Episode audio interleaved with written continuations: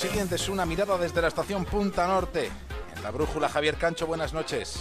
Buenas noches a todos, hola David. Y en el capítulo de hoy, una revelación. No tenemos cinco sentidos, tenemos 33.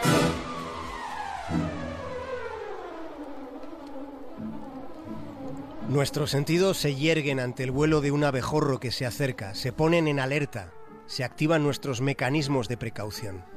Esos instrumentos biológicos que durante la mayor parte de la historia de la humanidad estuvieron en plena forma.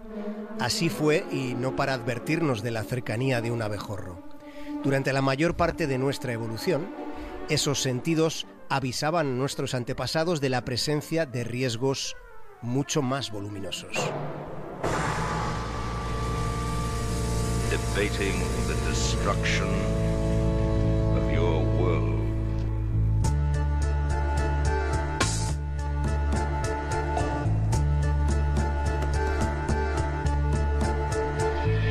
sido esta semana, ha sido aquí en la brújula, ha sido la noticia de mayor envergadura de los últimos tiempos y en una época tan trepidante como densa, porque estamos viviendo una etapa de la historia de una densidad, digamos, grumosa. En esta era de cambios y de artificios, en este programa se ha contado, se ha explicado el gran asunto. Aquí orientamos la brújula antes que nadie hacia toda una revelación. Si no lo han escuchado en otras partes, entonces quizás las partes contratantes de esas terceras partes deberían pedir explicaciones sobre por qué algo tan determinante ha pasado tan desapercibido para algunos.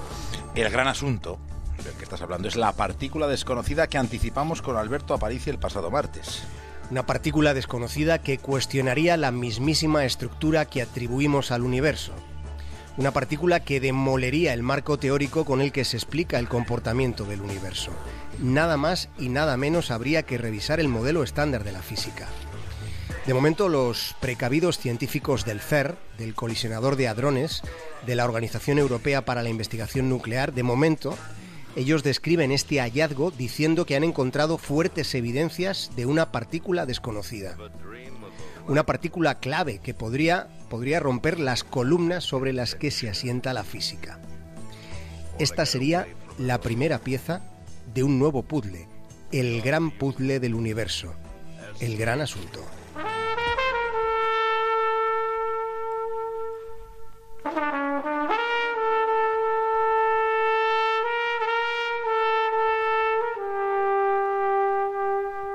Física de partículas, ahí está el meollo del conocimiento que viene. Puede que no haya nada tan apasionante ni nada tan sugerente como esto.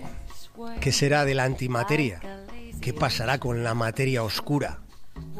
La física de partículas cambiará nuestra forma de percibir el mundo en el que vivimos y todo lo que hay más allá en el espacio exterior. Pero no se vayan todavía, aún hay más. Luego está el espacio interior. Si ahí afuera está la materia oscura, aquí dentro, en nuestro cerebro, en su cerebro, está la materia gris.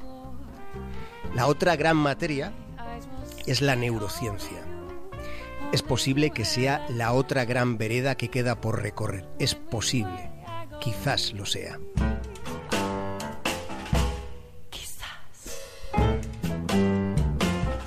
You won't admit you love me, and so how am I ever? to Todo cambia. Hasta los pilares de la física podrían no estar en su sitio. Tampoco algo que nos resulta mucho más íntimo. ¿Se acuerdan de cuando en el colegio nos contaron que tenemos cinco sentidos? ¿Son ustedes de los que pensaron entonces que cinco les parecían pocos? ¿Solo cinco? Yo no me acuerdo de olvidarme del sexto sentido, que no es el que salía en la película.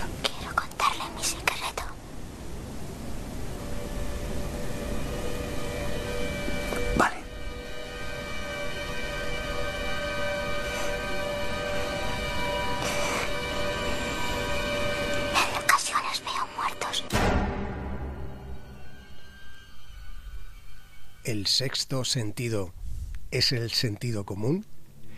¿El sexto sentido es el sentido de la sensibilidad?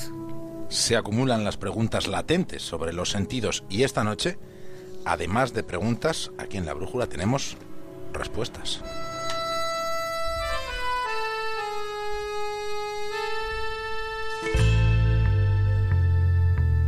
Neurociencia sostiene que tenemos 33 sentidos, 33. Esos son los sentidos que usted tiene. Y en cuanto mencionemos algunos van a darse cuenta de que ustedes ya intuían que estaban por ahí. Por ejemplo, el sentido del equilibrio. El sentido del equilibrio, el sentido del movimiento, el sentido del tiempo. Piensen en los otros, solo han de encontrarlos reconociéndolos. Los tienen dentro.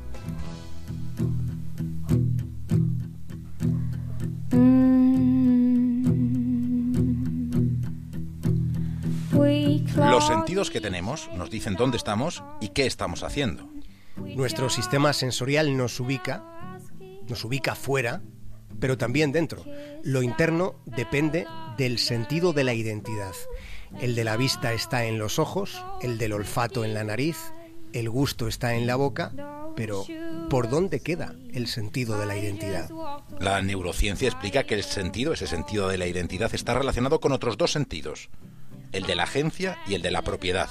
El sentido de la propiedad nos permite saber, tener la certidumbre de que nuestro cuerpo nos pertenece. El de la agencia da la posibilidad de percibir la sensación de que los movimientos que haces son los que tú quieres hacer. Cuando estos dos sentidos funcionan bien, nos resulta tan consustancial que ni nos damos cuenta.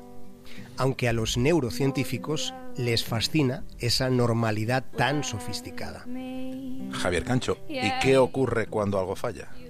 Cuando algo se altera, dicen los especialistas, que ocurren fenómenos extraordinarios en una experiencia psicológica imprescindible de, de todas cuantas podamos sentir.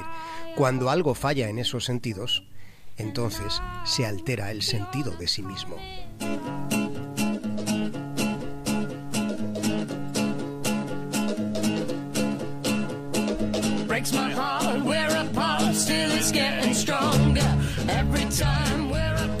Así llegamos a la respuesta a una pregunta sencilla. ¿Quién eres? Que se torna en una de las más complicadas. En los años 70, los neurocirujanos, para tratar epilepsias severas, cortaban un haz de fibras nerviosas en el cerebro que permite a los dos hemisferios comunicarse. Es un cuerpo calloso. Al principio todo iba bien, pero luego pasaban cosas extrañas. Algunos pacientes sentían que una mano, generalmente la izquierda, ya no era de ellos. Así apareció el síndrome de la mano ajena. A otros pacientes sus manos se le movían a su aire, sin control. Agarraban objetos sin que ellos quisieran. Este fue el síndrome de la mano anárquica. Habían perdido el sentido de la agencia. Sucede que el sentido de quienes somos puede distraerse y de ese modo separarnos de nuestra realidad habitual. Y esto puede hacerse teniendo también un cerebro sano. Puede hacerse con una meditación intensa, pero también puede ocurrir con situaciones más inestables, como puedan ser las, asociadas al consumo de drogas. Todos hemos oído hablar de experiencias extracorporales, que no son más que alteraciones del sentido de la identidad del que estamos hablando. El sentido del yo, precisamente por ser un sentido, puede distorsionarse como todos los demás. A veces, cuando estamos acatarrados, por ejemplo, no somos capaces de oler o saborear.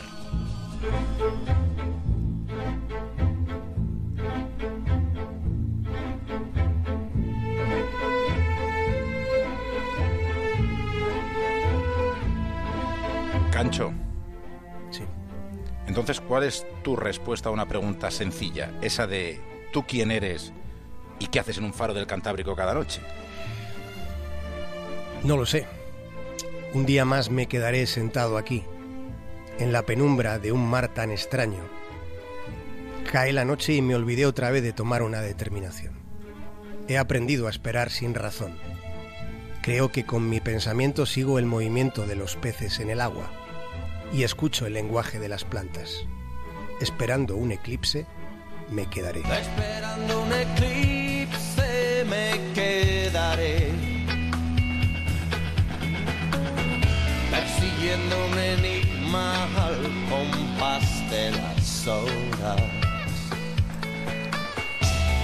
Dibujando una elipse me quedaré.